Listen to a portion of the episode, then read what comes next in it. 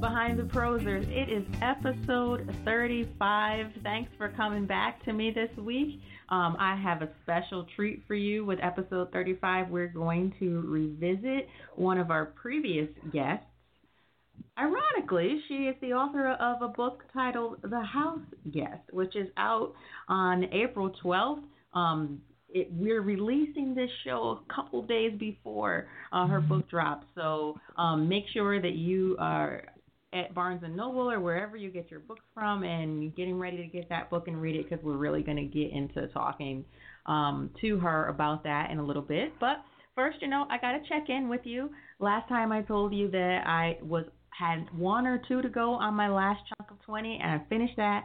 And I started a new chunk, so now I'm actually seven in. I've been kind of on a roll this week and I have like really three big acceptances to tell you about, but I feel like well, it's they didn't run yet, so you know, is it right or superstition that you don't want to say, well, this place accepted me and this place accepted me.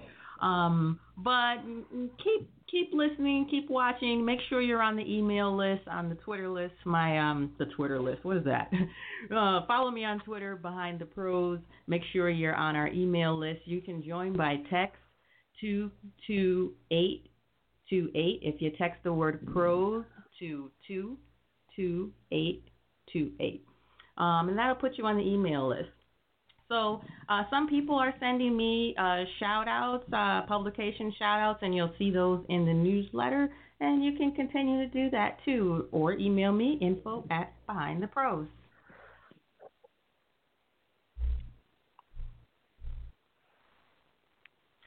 Kim Brooks, uh, she's a graduate of the Iowa Writers Workshop, where she was a teaching writing fellow. Uh, she's got fellowships from all kinds of foundations, the Corporation of Yaddo, the Posen Foundation, and more. Uh, her fiction has appeared in Glimmer Train, One Story, the Missouri Review, uh, essays all over the place.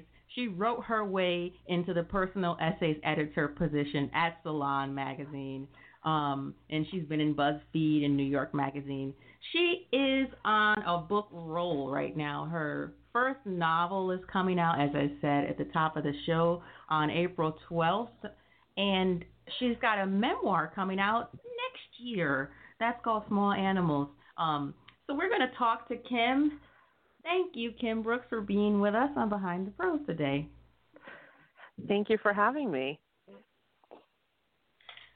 So uh, before we get into your your work, I want to ask you something about what I said on the check-in. Do you, when you get things accepted, do you say it and or or not? What's your are you superstitious like that or what?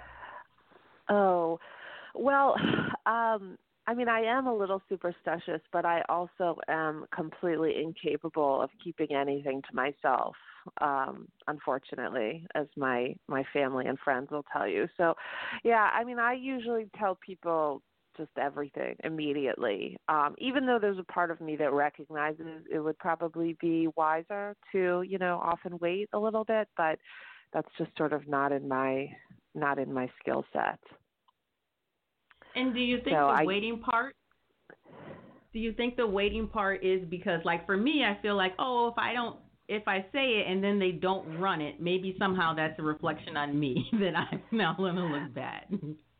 Uh, right. I mean, yeah. Well, it just. I mean, it it definitely sucks to have to, you know, say to your friends or something like, "Oh, I wrote this piece," and they, you know, then they had to kill it for whatever reason. Um Although, I mean, I feel like sometimes I would want to share that anyway because I want the support. Um but yeah, there's definitely that feeling of like nothing is ever is ever um definite until you can actually see it and you know read it and hold it in your hands um but yeah i don't know it's always a dilemma i've i've had the same the same thought mm. when you got your first tell us about the house guest. I'm, I'm, I'm going to jump into the question that's sort of related to what we're talking about right now. When you got accepted sure. either by an agent or an editor, um, did you run out and tell somebody? Um, definitely. I I definitely would have told probably about 40 people um at every step along the way. I don't remember who those are. I'm sure my husband and then I don't know who else. Um uh so in fact when i but you know for me the, this was a long process i think you know i definitely hear those stories about people who like oh i wrote a book and then a few weeks later i got an agent and then a few weeks after that it you know i got a publisher um and I hate those people, but you know they're there. And but for me, it was a very different process. It was a much longer um, and diff- more difficult process um, with lots of successes and failures along the way. Uh, but definitely, whenever there was a you know a moment of triumph, I shared it with you know everyone I knew and you know whoever was standing in line next to me at the store. When did you begin working on the novel? I well, yeah, I was just thinking about that. So, you know, the novel grew out. It's a little bit tricky to say because the novel grew out of a, a short story that I wrote and published. Um, and actually, that story, which was also titled "The House Guest," is a, a long time ago. I wrote it um trying to think i was pregnant with my with my son. I so it would had to be about eight or nine years ago that i wrote about eight and a half years ago that i wrote this story. Um and it wasn't like i wrote it and then immediately started you know writing you know a novel about the same subject matter. But but that was the first kind of seed. And then probably you know a year a year later or something i i i continued writing on this subject. So in in a, and it wasn't straight through. I mean, there were definitely lots of breaks um, through the process. I was, you know, raising two small children and had other things going on, but it's been on and off for about yeah seven years. Hmm. What was it in the short story that drew you back to working on it, or, or who was it? Right.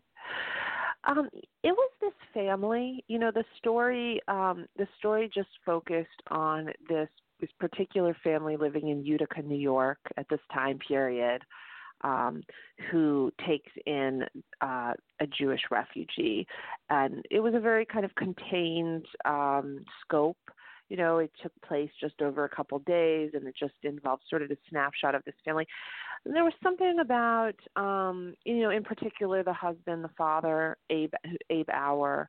There was something about him and sort of his sensibility, his point of view that I found very compelling and that sort of held me, um, held my attention in a way, I guess, that made me think, you know, maybe that there's more here, there's more that I want to explore. Hmm.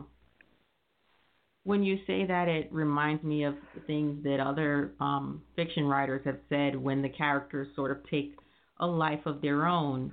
Um, and you say that something about Abe uh, kind of compelled you. Can you um, break that down for us a little more as far as the part where you realize this is sort of a living, breathing kind of thing, the character that's pulling you? Right. Right. Yeah, I mean, I guess I I would start by saying for me that that's not unique to this book or to this character, but sort of the the overall way that I always experience the writing of of fiction. Um, maybe all writing, you know, the material has to sort of take control, but especially in fiction where, you know, you're trying to create these other characters. Um, you know, I'm definitely not uh, smart or powerful enough to sort of like have control over it in any conscious way, you know, to say, well, I want to write about this kind of person who's like this. For me, it has to very much. It, it feels. It feels. I, I guess the best. Uh, this is not very original, but for me, it rings true. The best analogy is just of the way we experience people in dreams.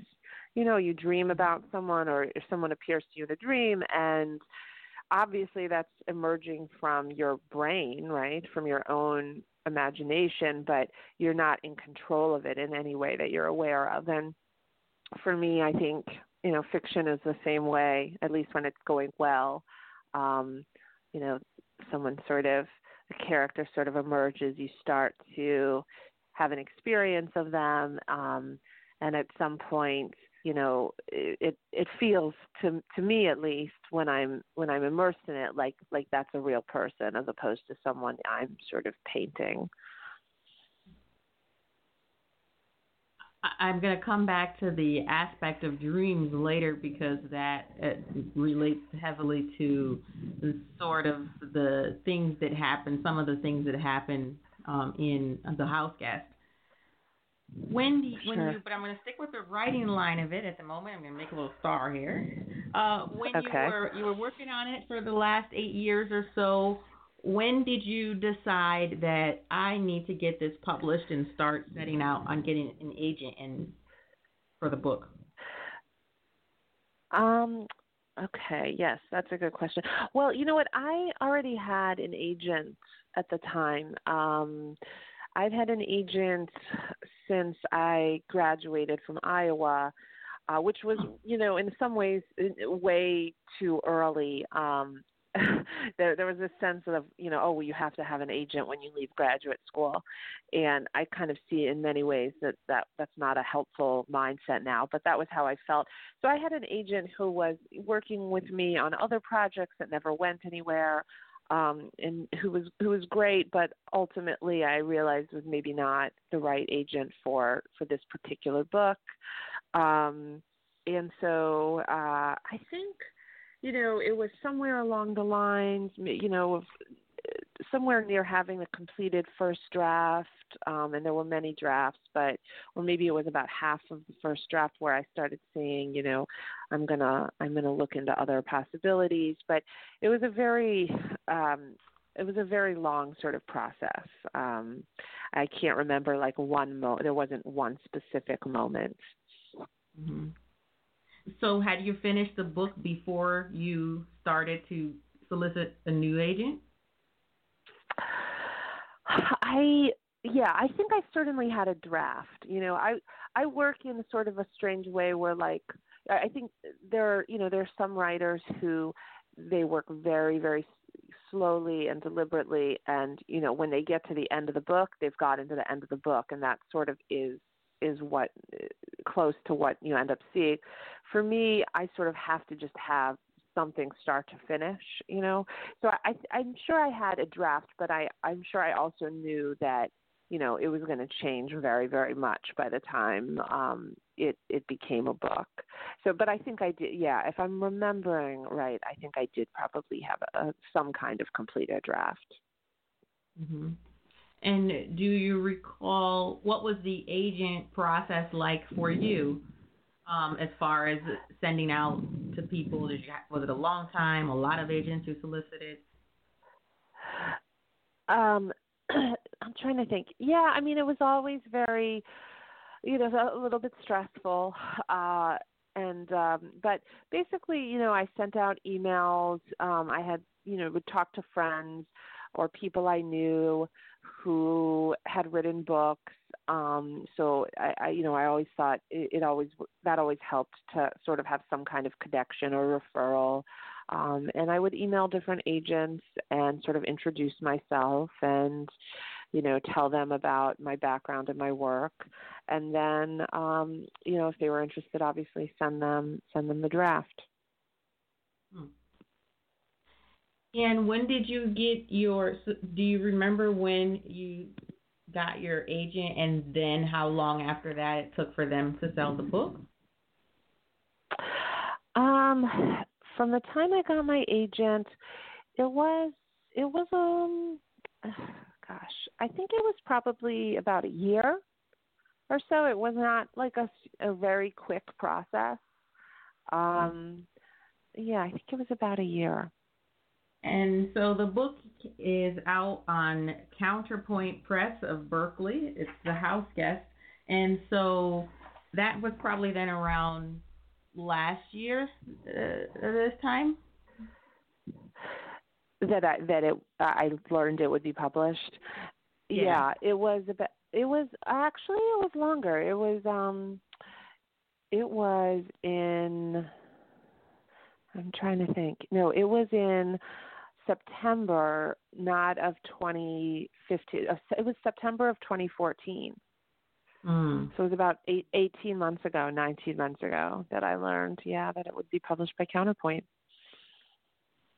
And what was the process like working with the editor at Counterpoint? Um, it's been amazing. It's been wonderful. It's uh, you know, it's funny. Like I I've heard a lot, or you read a lot these days about you know editors um, not really having the time to do a lot of hands-on editing. That they sort of want the book to be to be to be ready to go by the time they buy it, you know. Um, and I'm sure that that is true at a lot of houses and a lot of presses, but it has not been my experience at all with my editor. Um, with my editor Dan Smetanka at Counterpoint, you know, he he did so much work with me on the book um, in terms of structure, in terms of story, you know, in terms of really, you know, getting it as good as it could be. Um, and he's brilliant, you know. So that was that was a very it's been a wonderful experience working with him. Hmm. So let's get into the content of the book a little bit. Um, one of the things that I noticed about the book is, well, let's. So one of the things that I noticed about the book is that you seem to be really good at character development, and the book is told in third person, and we switch from character perspectives um, in you know alternating chapters, going through various characters. So I wondered how you approached developing those characters. Did you sketch them out? Um, what? How did how did they sort of emerge um, for me? Um, yeah, I guess I. I mean, what I said before, I think is is very true for me. That it's not a conscious or deliberate process um, you know, characters begin to emerge for me in the same sort of way that you know I perceive someone in a dream. Um, but certainly, once they're on the page and you begin to work with them, then it kind of becomes more conscious, and there's a lot of thinking about like. Um, you know, okay, well, how would this person, you know, react um, in in this situation, or how would they deal with this conflict? um, you know, my writing teacher, one of my writing teachers, Ethan Canin at Iowa, would always talk about this question of how, how do you develop characters, um, which is something all writers of fiction have to have to deal with. And you know, he'd say like a lot of times, someone a reader will read something and say, "I want to see more of this character." and as a writer you're kind of like well what what the hell does that mean you know i want to see more of them like you know, or I, I want a better sense of this character. It doesn't really tell you a lot of like what to do as a writer. And he would always say, and I found this very helpful. He would say that there are two really, really good ways to develop characters to sh- to you know to show a character on the page. One is to um, have them do something, or you know, yeah, to have them act, to have them react it's very easy to sort of fall into this trap of like, oh, I'm going to describe this character. Like, how do they look? Like they're just sort of standing there. But but real people do things all the time, right? We we make decisions, we make choices, um, and and the, those choices that we make reveal sort of who we are.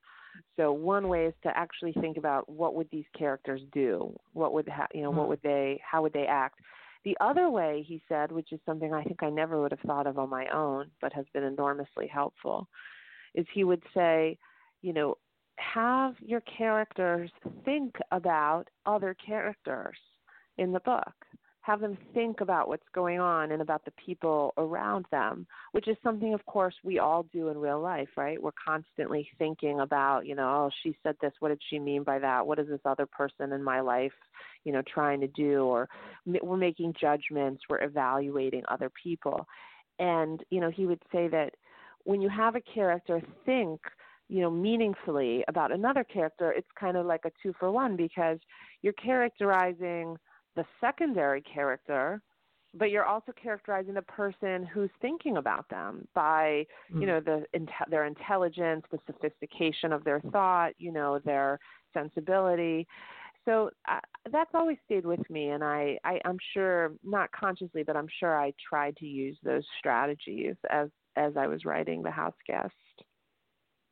That's actually one of the notes that I had, like throughout the book, and I think it speaks to the first point that you said your teacher said about showing the characters doing things, and there are moments in between like dialogue where someone's lighting a cigarette or moving in a certain way.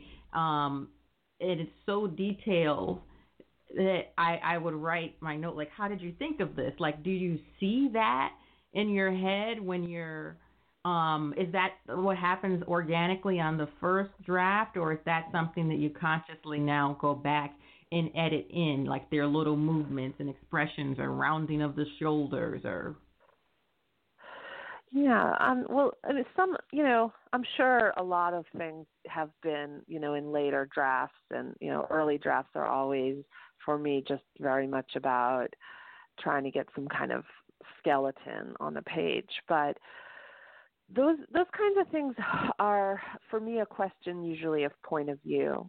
Um, I don't I don't think about I I know this is not everyone has this approach with writing. You know, I feel like I hear a lot of pe- times people will talk about writers making choices, and people will ask that question, like, you know, how did you make the decision to, or how did you make the choice to, you know, portray this in this particular way? Um, but for me, I don't know. I'm not. I'm, I feel like I'm not smart enough to make those kinds of choices. I I would have no idea, you know, how to do that. For me, I can only do it sort of in a I guess this is kind of like a method acting approach, but whatever whatever character I'm writing about, whatever point of view I'm in, I sort of have to become that character and inhabit or embody that character and then everything comes clear becomes clear to me you know what needs what needs to be observed what needs to be thought about because it's it's what that particular character would be thinking or would be observing in that moment you know? So if I'm a character, if I'm a male character, you know, who happens to be attracted to this woman, you know, then it's it's not like I say to myself as the writer, okay, now I'll choose to, you know, have him notice, you know, her her uh, shoulders or it, it's just I'm thinking if I'm that person that's what I would be drawn to. That's what I would notice. So mm-hmm. it's all for me it's all a matter really of point of view and an, an inhabiting point of view. I think a good example of that, and I'll read it, and when I finish, if you want to speak to it, you can. Um, is this one of the notes I put down on page 114 and 115 in the book? This is when Anna and Abe are in the junkyard. It's snuck out of the house now, and she's trying to get him to dance. Um, but who would see us? She slipped out of the robe. She was wearing something silk beneath it, a gown, a negligee, something through which he could see the lines of her torso, the curve of her breasts. She rounded her shoulders and lifted her arms, encircling a partner who wasn't there, tilting her head as she began to sway and twirl across the gravel. She's mad, he thought, and yet her madness seemed natural and right, his own sanity a handicap. Mhm. And I just underlined that last the last I just I was like, wow. Mm. Yeah, well, yeah, that's an example where I I guess I was, you know, that feeling um that I think most people have had where you're sort of enamored with someone and everything everything they do just seems seems right, you know, seems compelling even if, you know, you could take a step back and think, "No, that's that's a little bit odd, you know, that's that's very strange." But when you're sort of in that state of of uh, enchantment or sort of projecting or it, it, it I mean that's an example of how our point of view sort of changes our reality. Mhm. And you talk about the characters sort of developing then uh, organically. I'd noticed that as a character in terms of when the reader gets to see life through them, Anna doesn't come in until around chapter 10, which is like page 150-ish or close to there. And for me, it felt like it was sort of the middle of the book almost. And I wondered if that was intentional since she seems to be like the heart of the story. uh, that she comes into the book. I'm sorry. Uh, is it? It's a. What page is it? It's not one. Is it really one ten? Is it that late that she enters? It's it's chapter ten. Oh, you, oh, you mean her? You, you mean her point of? You mean her point of view? Yeah, her point of view. Oh, you know, okay, that's the right. first She- time she- we get to see through her. Sure, sure. Okay, yeah. She appears earlier, but her point of view comes kind of later. Yeah, I mean, it, I guess I felt like, you know, the, my primary interest as I began to write the book and as it developed was sort of the idea of um, disruption, you know, um, emotional, psychological, political disruption and you know the way that these characters abe and max um you know and spiro and irene who are sort of you know in their different ways complacent or go you know going about their lives um the way that their world is disrupted by um these various forces one of which is this woman anna arriving so for me, it sort of made intuitive sense to, you know, begin. It, it, so in the sense, it's more a story about Anna and her arrival and her presence than it is Anna's story, if that makes any sense. Um, so it, it, for me, I, it, it seemed logical to begin with the point of view of these other people and sort of how their world is disrupted by her. Ultimately, though, you know, I there I think there were drafts where I actually didn't have any of her point of view at all for that reason. But ultimately, I found that I was kind of interested in exploring her perspective, even though her perspective wasn't at the heart of the book. You know, I felt like that that was an important element that I wanted to that I wanted to include. When you're writing a book with alternating points of view, do you write say one character's point of view from beginning to end and then kind of break it up into chapters amongst the others or do you really write like one person's perspective and then the next chat like like that structure when you're writing Yeah. a draft Gosh, I mean, I think honestly, I probably tried that. I probably tried. You know, this book took me a long time to write, and and was was very challenging for me to write. Um, and and I think I probably tried that at one at one point. It sounds it sounds familiar. Like I would have said, "Oh, let me try to write each person's story through." It obviously I don't think worked. Um, that's not the book I ended up with, but you know, I, I think at the end, what I try, that the approach that probably worked best and that I'll probably try next time is to focus on the thread of the story as opposed to any kind of external device, you know. Um, and this is something like uh, with my work as an editor, I think has helped me a lot is when I read like an essay, a personal essay, or a short story, even though it's it's obviously a very different form. Um, I've learned to focus more on this question of, of story, like what is the story here? What is the story we're telling? And I think that in a novel, I think that in a novel, you know, that question is still is still valid and can still be useful. You know, to to first of all figure out what the story you're telling is, and then when you kind of have answered that question, I think a lot of these smaller questions fall into place. And you know, in Mhm. terms of how how to actually write it, how to execute it, you know, uh, when to shift point of view. Um, if you're trying to make each of those decisions, for me, I'm, I find if I'm trying to make each of those little micro decisions, it's like impossible, right? How could I? How could I know? Um, but if if you kind of have this bigger framework in place, I'm telling the story of such and such, then then that kind of you don't have to make those smaller decisions. The answer becomes more obvious. Mm. One of the things that I noticed you're really good at in this book is similes. Um, and you use a lot of similes to, to describe characters or scenes. And one of the early ones that struck out for me was in chapter four. Uh, I'm I'm not sure. I didn't write who you were describing at this time, but mm-hmm. you say it looked like he'd stepped out of an elevator on the wrong floor. something I've done many times myself, right? and the reader can just see that so clearly. I'm just flipping right. to see who uh uh, who it was. It was Abe, I think. This is chapter four. Um, and you do several of those throughout the the the book. I mean, more than several. Is that part of your natural, uh, I guess, leaning towards writing similes, or do you focus on that in editing? Yeah.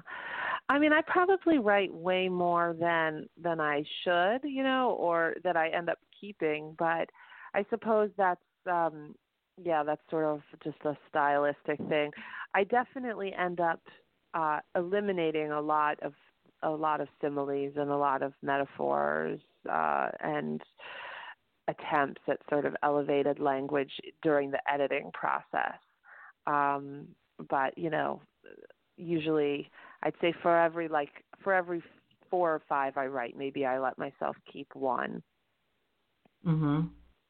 And I'm just gonna, if you're in the Barnes and Noble listening to this on your iPod or something, phone, whatever, or any type of info device, uh, you can go to page 48. She's got one of those great descriptions here, and and the uh, this is I'll just share one more. Uh, Abe nodded, observed how stiffly the man stood. His eyes were large and gray. His skin hung slack from the bones of his face, like a sheet draped over a post.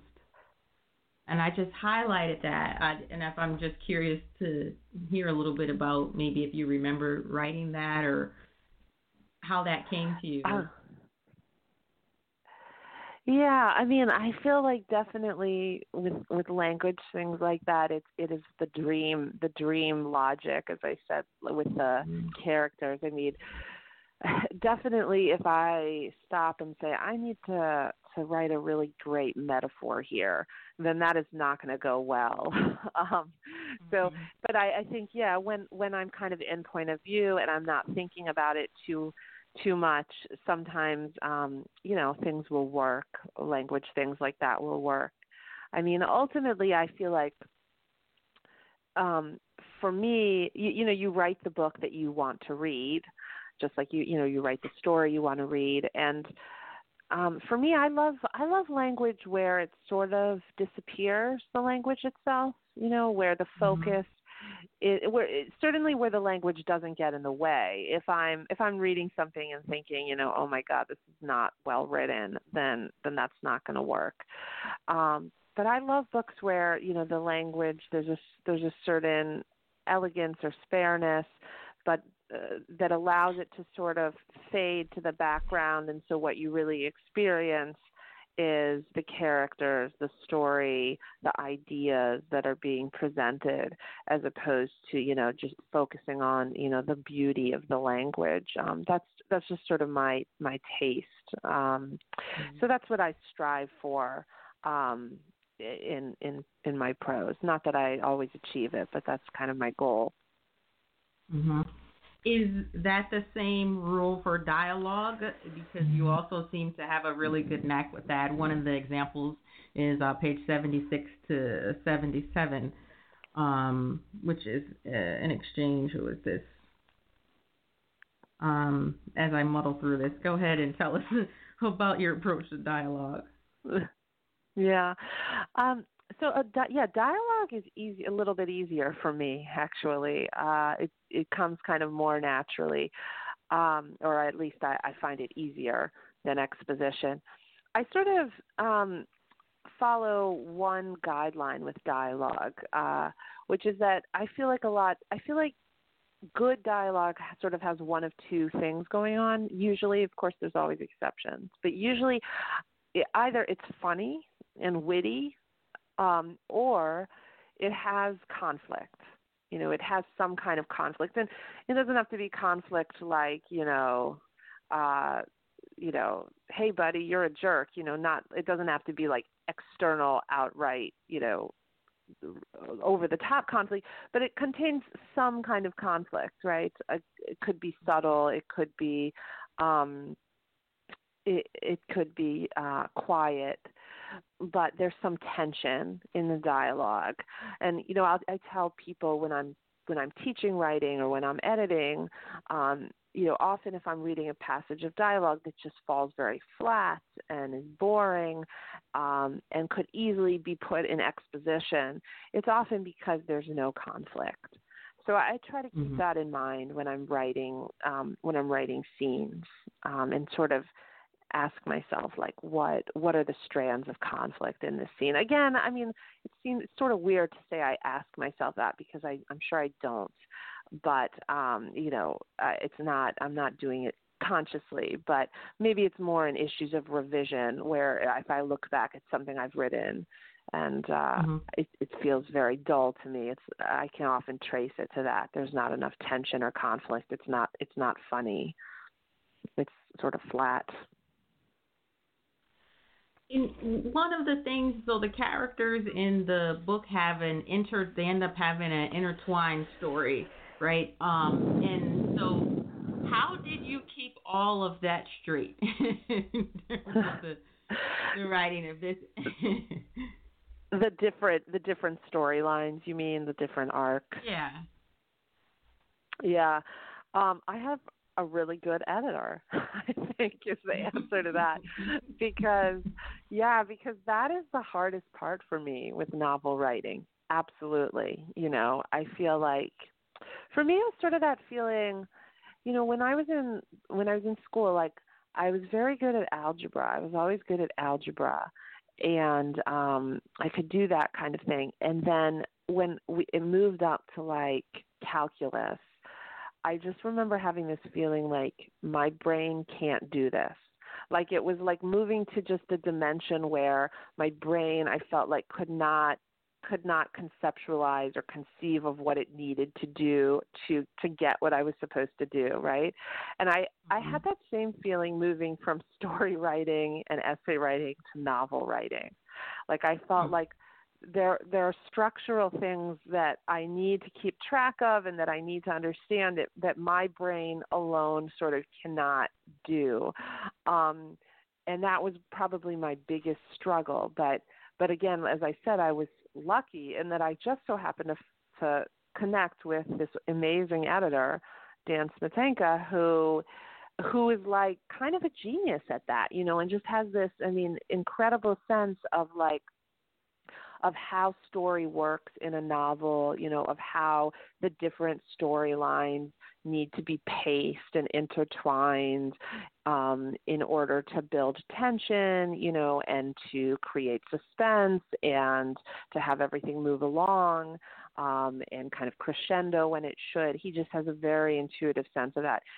So that was the, you know, that was the thing that he was able to help me with the most you know he didn't do very much on the uh, in terms of like characterization. You know by the time counterpoint had bought the book it wasn't like well i want you to rethink this character and their motivations.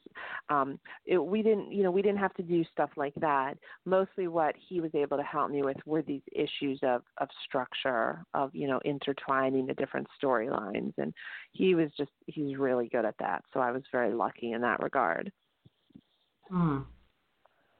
And I've asked all my guests, so I'll ask you as well. Would you be willing to share with us? Uh, I know you said they bought the book. Would you be willing to share with us if it was four figures, five figures, seven figures? Uh, I don't think I should. I, even though, of course, as I said, my inclination is always to share everything. Um, but I think I probably shouldn't. I mean, I'll say like I remember before I um before I sold the book, I wanted to know that too from everyone, like how much do you get for a book? And I asked I remember asking a friend of mine who also happens to be an agent, uh, you know, how much how much am I going to get if I if I'm able to sell my book? And she said, I would say it will probably be between one dollar and one million dollars and that was all she would say to me. So I think that that's all probably all I should say. But um, but you know, I'm also, gonna I'm gonna lower like, that. I'm gonna lower that. It's gonna be between zero dollars because our last zero dollars. Our last guest, Jackie yeah. Skoll, she didn't get an advance for her great book, but they believed in it as a small press and put it out. Um, so it does vary. Yeah, yeah, totally. And I mean, you know, for me, like, um, just for so long, you know, feeling like like you know putting all this work into writing and working on this novel that it's an incredible leap of faith i think for all writers. I mean you're working on this thing you have no idea if it will ever see the light of day right? Um if it will ever be published. And um you do it anyway, you know, for whatever crazy reason. And so just for me like finding out that I I'm going to get paid something, you know, even if it's not a million dollars and and these people actually want to work with me and actually want to help my book, you know, go into the world was like amazing. I mean, it just felt like a miracle, you know. So um so yeah, that was definitely the most exciting part. Are you headed on a book tour? I am going on a book tour. Yeah, I'm going to um, New York and Boston and Iowa City and Louisville. All places oh. where I have some friends who I really want to see, and I'm very excited. Good. But make sure that um, if when you're listening now, go to the show page. You'll have the link to um, Kim's website and her tour dates. So if you're in those areas, you definitely can um, go down, get the Houseguest, get a signed copy, meet uh, Kim Brooks. Before you go, Kim, I want to ask you one last question. Sure. If you could go back in time to when you were, say, writing this book, uh, probably prior to getting it picked up by Counterpoint, what superpower would you tell yourself to develop in order to help yourself along? Um, well, that that is an easy question for me because I think about that all the time. Uh, patience, patience, mm. patience. You know, superhuman patience. I think um, would have helped me a lot. Um, I think like many writers, you know, I, I tend to be very impatient. I think I said this in my interview with you about editing, but it's true in mm-hmm. that too. But like, um, I think there are those miracle cases, right, right, where people say, "Oh, I just wrote the book in in nine months, and and it got picked up, and it was mm-hmm. all done." And that's great, good for them. But um, I don't think that that's super typical. I think that for a lot of people, certainly for me, like writing a novel is just a really hard process. It's a long um, and very challenging process, and you know it requires a lot of patience. Uh, so that's what I would tell myself if I could go back in time. Hmm. Well, I thank you for being with us. We didn't even get to talk about all the research that you had to do for this book uh, that is research heavy. oh, well, that's probably good. Yeah, research is not research is not the most exciting part. I don't think of of, of writing fiction, but you know it has to be done. Mhm. Um, so I encourage everyone to go pick up the Houseguest and thank you, Kim Brooks, for being on Behind the Prose. And we'll see you back next year when the memoir comes out. Great. Thank you so much. It was my pleasure. So I'm holding right now the hard copy, the hardcover copy of The Houseguest by Kim Brooks on Counterpoint Press. You can hold your copy this week. Just make sure you go out to your local bookstore, your independent bookstore, your bookstore chain, if that's what you do. Um, Amazon, your uh, what do we call those things that I use? The Kindle, right? Your Nook, everything. Um, so do that this week. Support Kim's book the first week that it comes out. It drops April 12th. And we know that first week sales are so important in the publishing world. And let's do what Susan Shapiro calls it, and, and that's publishing karma. Um, pay it forward. So you want someone to support your work when it comes out? Let's go out and support Kim Brooks. Counterpoint Press is also hooking you up with your chance to win a copy of The Houseguest. All you got to do is tweet at Behind the Prose this week something about Kim Brooks' show. The more you tweet, the better your chances to win. A winner will be selected on Saturday, April 16th at 11 p.m. Eastern Time. So listen, learn, and tweet. So, remember how I said I had three things accepted by really big publications, but nothing had come out yet? That was Friday. Today is Monday at 6 p.m., and one of them is out. It is on the New Yorker Daily Shouts and Murmurs. It is my piece, How to Deal with an Angry Electorate, that was rejected from another major humor site. Uh, but that's great because um, the New Yorker picked it up, and actually, the editor emailed me after she had seen my piece on McSweeney's. But I didn't see the email until like two months later because it went to my Keisha Whitaker account and um, like my website account, and I never check it because I only get junk. Um, and there it was an invitation from her to send something in. And so I did, and she accepted it. And I'm really grateful for that. That was one of my target publications for the year. So I've got McSweeney's, I've got the New Yorker. And I say all that to say that um, just keep keep trying. Uh, and you'll have highs and you'll have lows. And I'm on a high right now. I might be approaching the low. I don't know. Uh, but, you know, it is what it is. Um, so I've got that link in the show page for you. Check that out. Um, make sure you're on the email list to join. Text the word pros to the number 22828. That's text the word pros to the number 22828. Coming up, I've got Eric Deckers in the Jack Kerouac house. I have an interview with Judith Ortiz Cofer, the legendary, the acclaimed. So uh, stay tuned for that. And in the meantime, make sure you're listening, make sure you're learning, and make sure you're writing.